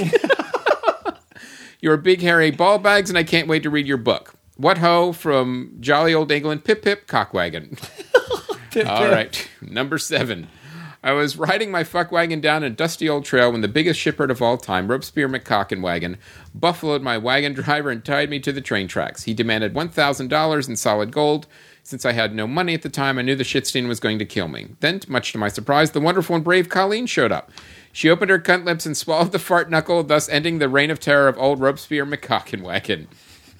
Now, I will say uh, this is also a movie reference because of uh, there's been old Western horror movie called uh, Grim Prairie Tales that starred James Earl Jones that this scenario happened. Oh my god, that is awesome. yeah, so Joe, nice work. Um, Elise, Robespierre McCockwagon has a fuckstick business. His wife Colleen left him after gremlins attacked their home alone, lost in New York. uh, Ravindra Saran. Colleen and her merry little cunts ran a traveling cockwagon business. Oh my God. They traveled the country selling fucksticks and business was good. However, one day her merry little cunts were kidnapped and her cockwagon blown up by the nefarious Robespierre McCockenwagon, played by Zack Snyder, in a plot to have a cockwagon business that is successful as well regarded as Colleen's while skipping all the groundwork she did to get her business to where it is. Join Colleen on an epic adventure to rescue her merry little cunts and restore her business, featuring special guest appearances by the freaked out new dad, played by Chris Mancini, and Libby, played by Graham Elwood. Oh, Libby, that's a Todd Glass reference. Uh, nice. Fuck. Coming to theaters 8 5 16. All right. Number four, Jesse Miller. Jesus Christ. There's four left. and once again, I find myself drunkenly cruising Kickstarter. What? That whiskey? I should back this project? Sure, why not? You've always given me good advice, like the time you told me I should take my pants off at the bar. That worked out fine, except for that fuckstick Robespierre McCockenwagon kicking me out of the place. I'm sure Colleen will convince them to let me back in. At least I think she will. Come to think of it, I'm not sure if she exists. oh well, I'll just get another drink and go back to trying to forget about that time when I was a child and that airline pilot invited me to the cockpit and asked me if I liked gladiator movies. Airplane reference, outstanding. I can't Amazing. believe My no one caught you're on to that. My dad says you don't try hard. you try Dragon Walt. oh, I fucking love that. Wendy oh, so Stiegel. good. Fuck, I'm tired. Raising baby Podfest takes a lot out of me. So much that I really just have no energy to give you the details of the weekend. Mike and I ended up in a cock wagon with Robespierre and Colleen down in Baja playing a game of fuck sticks. Always glad to once again support you guys. See you all in September. Oh, good. Wendy and Mike are coming from. Um, I, th- I think this is my favorite one. Matthi- Matthias Becker. Oi, people, language. ah, nice, nice. And this is the last one from Andrew Andrew Utek from Hey, Japan. right on. Uh, and up, he got in just at the uh, the end. Uh, I am on freaking vacation, you bastard. I'm on freaking vacation. Golden week, motherfucker. Do you know it? Golden motherfucking week. Let me ask you something. Do I look like a bitch to you? Do I? Do I look like a bitch? then why? Why, motherfucker? Will you try to fuck me like a bitch? I myself a shit ton of fun catching Captain America Cockwagon War and settle in to just cunt around on Facebook and uh, and up pops this notice from you bums scratching scrotal lickers about backing your uncivil like kicking the ball starter project. So fine.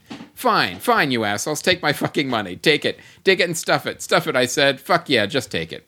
I feel like a virgin handing over my hard earned yen to an old street willing walking pro with a riding crop and a chip on her shoulder. And oh yeah, I'm looking forward to your quality product, asshole. So like there was a little uh, Wow. you guys, that was. We need to publish these somewhere. yeah, I know. You really should. You really should put these in a book and sell them or something. Like Yeah. these are fantastic.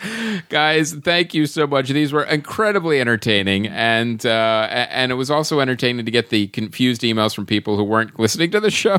what was going on? We have to do this again. When we do our next Kickstarter, This- we, we got to do this just again for the comments. Yes.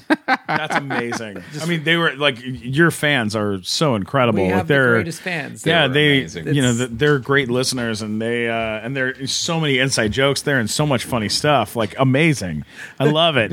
we just were like, we started saying, hey, well, first we were like, hey, say put fuck Say stick. fuck, in- yeah. F- say fuck. And then, but Yeah. fuck, fuck, fuck. Then we're like, say fuck stick. Then Yeah. yeah. say cockwagon. Yeah. Then we're like, the last one was like Robespierre, McCockwagon. Rocky, or yeah. Something like Tell a that. story about Tell it. a story. Wow. And then we got these novellas. Yeah, it was great. so smart. That's amazing. You guys We got are smart and you got awesome. funded. That's Yeah. incredible. Yeah. So Wow. And it was, I know it was uh, mostly from you guys. So you can 100% finally build that appreciate it. candy store you always Yes. wanted. Is that, that's what the Kickstarter was for. It was Yes, for much. I just Candy always store. assume that Yeah. everyone It's a- wants to it's for build a a candy store. Yes. All right. Well, So, all right. Well, the what I would do. supersized episode uh, premiering this week. Captain America: Civil War. there's nothing else for us to talk about. No. Yeah. No. I'm this is so pretty fired much up it. for this I movie. can't wait. It's, It's gonna be amazing. Every trailer I see, I'm more fired up. Uh, yeah, I can't wait. And you know My- what? You gave me a great idea. We might actually take the drive into Hollywood Do to it. go to uh, um, the Mann Chinese. It's to the see it. only time I want to see 3D. Right. I started doing it last year when the theater is like. Actually, it's probably playing it out cap at the other one. It's too, the probably Disney playing it both Uh, across yeah. the street from each other. Yeah. 10, yeah. I'll tell you what though, the IMAX 3D for a movie like I saw Avengers on IMAX 3D. I saw Jurassic Right. Park at the Chinese on IMAX 3D. It blows your Yeah. fucking mind away. It's the Wow. biggest screen you've ever seen. Yeah, it's amazing. It's the size of Utah. It's unbelievable. the TCL Chinese. Yeah. It's the greatest greatest theater right, you, in you've the sold world. me. I'm gonna It's get amazing. tickets. It's- I'm gonna get tickets. I literally like so I'm going out of town this weekend, but I I'm, my girlfriend and I have to see this together. So I'm waiting Right. till Monday at noon. So I gotta I'm gonna be in Chicago. I'm gonna go to Cubs game. Like I gotta stay away. Mm-hmm. I Away can't from see it social till media. Yeah, Yeah. I can't see it till noon either, or till uh, Monday either. So, So yeah, I'm so fired up, dude. There's plenty of because the like all the nighttime weekend showings are already sold out anyway. right, Right. But the Monday at noon, plenty of seats. right. Good to know. Oh, yeah. dude. You can pick your seats. They, it's it's I'm it's the best. Pl- you'll I'm telling you, you'll leave, leave this movie seeing it there like completely fucking blown away. I think any IMAX, any IMAX, I mean, around the country, if you get a chance to see it Yes. at an IMAX, that's the way to do it. I mean, those movies are so. They, I mean, I took my mom to see uh, episode one Mm-hmm. at um, not episode one, episode eight, Yeah. Star Wars. Star Wars. And I was like, I took her to see the worst pile Really? of shit ever. Oh really? Uh, Wow. no, Yes. I took her Why to would you do that? You see- hate your mother. You saw eight already? I'm like, Mom, wait till you see the kid that plays Anakin. Yeah. He's amazing. He's definitely not a psychopath who's going to end up in jail. Um,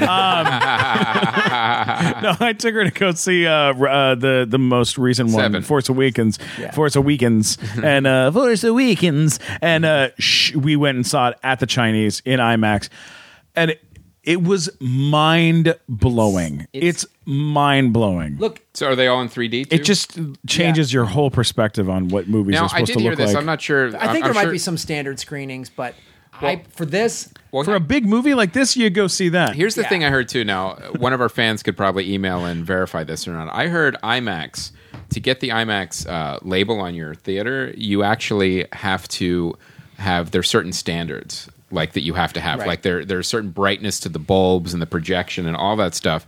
Because sometimes what happens with 3D when you wear the glasses, it, it drops the brightness down. And whereas hmm. IMAX, I heard you can't do that. They have to have it has to be exactly right the way the movie's supposed and they to be. this is this new laser 3D they're mm-hmm. calling it at the Chinese, and It's whatever fucking insane. lasers you got, kid, they're working. yeah, baby. I'm in. I'm such a. I've talked so much shit about 3D over the years Right. on this show. So for me to say that you need certain movies, Right. Go see it on IMAX 3D. You know what's really weird? I went to the opening of the IMAX at TCL Chinese. I went to the like the opening day Right. when they first opened it, and uh, it was to see the uh, the movie Wizard of Oz with Judy Garland. They had cut it into a 3D movie, and they put it up in that on that screen. And everyone from TCL, which is uh, I believe a Chinese company or Japanese company, I'm not I'm not positive, but uh, everyone from the company flew out. So the ev- I mean, it was insane, and the it was crazy. And they had they brought out the last surviving uh, Munchkin on stage, and he came out for Oh, everyone wow. and spoke about what it was like making the movie. And then they played it on screen, and it was absolutely bizarre because they had because you know those sound stages Sure. that they shot on they don't have any distance to them so they had to create fake distance in the Yeah. movie to make it all look real it was so neat it was so neat and like when Glinda like flew in in the giant bubble it looked like she was flying through the room it was so cool i mean i love that theater Captain You gotta check it America, and get ready. There will be a spoiler up next week about Oh, it. definitely. No two ways about it. And uh, being Charlie, this is the uh, new Rob Reiner movie about an addicted uh, gives a teenager. shit? Yeah. pass now the the, the the next the next one is a very limited release. I'm so see, see, see Civil War twice. What yeah, the fuck yeah. are you doing? Well, This this next movie I'm interested in seeing, but not this weekend. Right. Uh, this is Elstree, uh, 1976. This is a documentary about um, Star Wars and what it was like to be on set and actually uh, Oh, shoot the movie. great. is that Yeah. coming out in theaters So is that a Well, I theatrical think it's a release VOD. It- it's I think probably, limited really, really limited release. It might be just like in New York and LA. i can't wait to see that movie That looks fantastic. That's Yeah. something that's really cool. But that Yeah. you'll probably watch it. yeah, home. you're not going to watch it this weekend. yeah Yeah. You don't Yeah. need IMAX 3D for this. Right. yeah, yeah, yeah.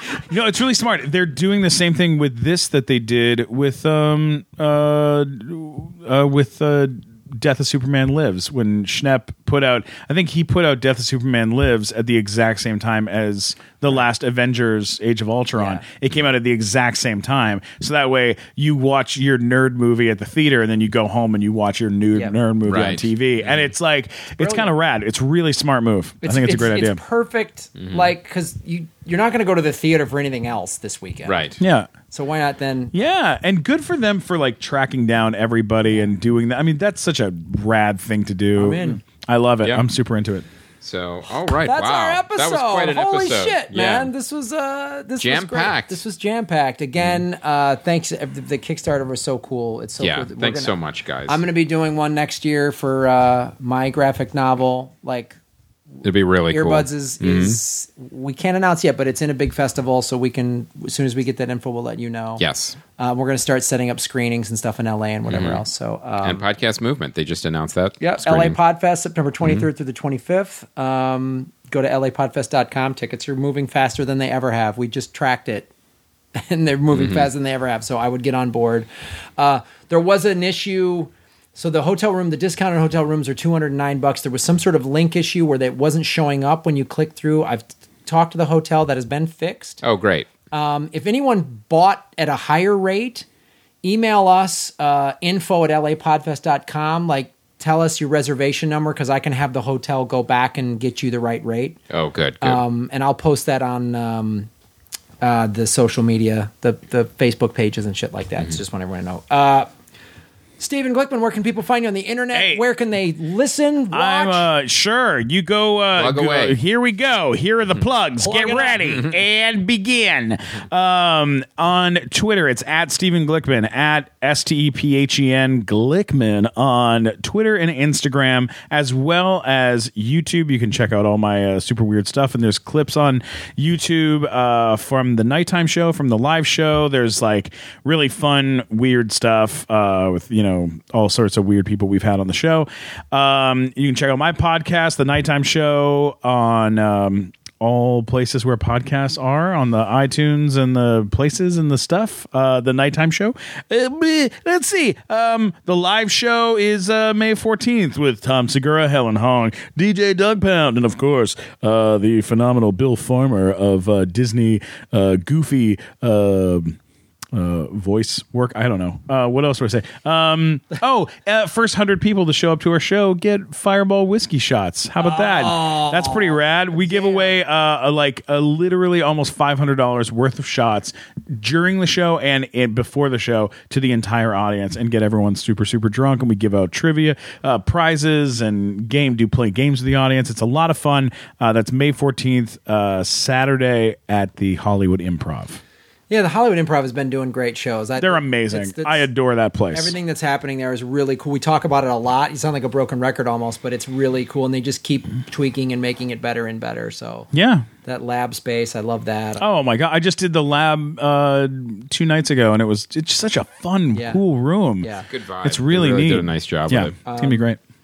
So I've got uh, this weekend. Um, I am at the Zanies in St. Charles, Illinois. If you're in the Chicago area, I will be there uh, this May sixth and seventh. One show Friday to Saturday, um, and uh, maybe some DLM appearances at the one in Rosemont. um, and then next week, I'm headlining uh, Portland, Oregon, May 12th at Helium Comedy Club, one night only.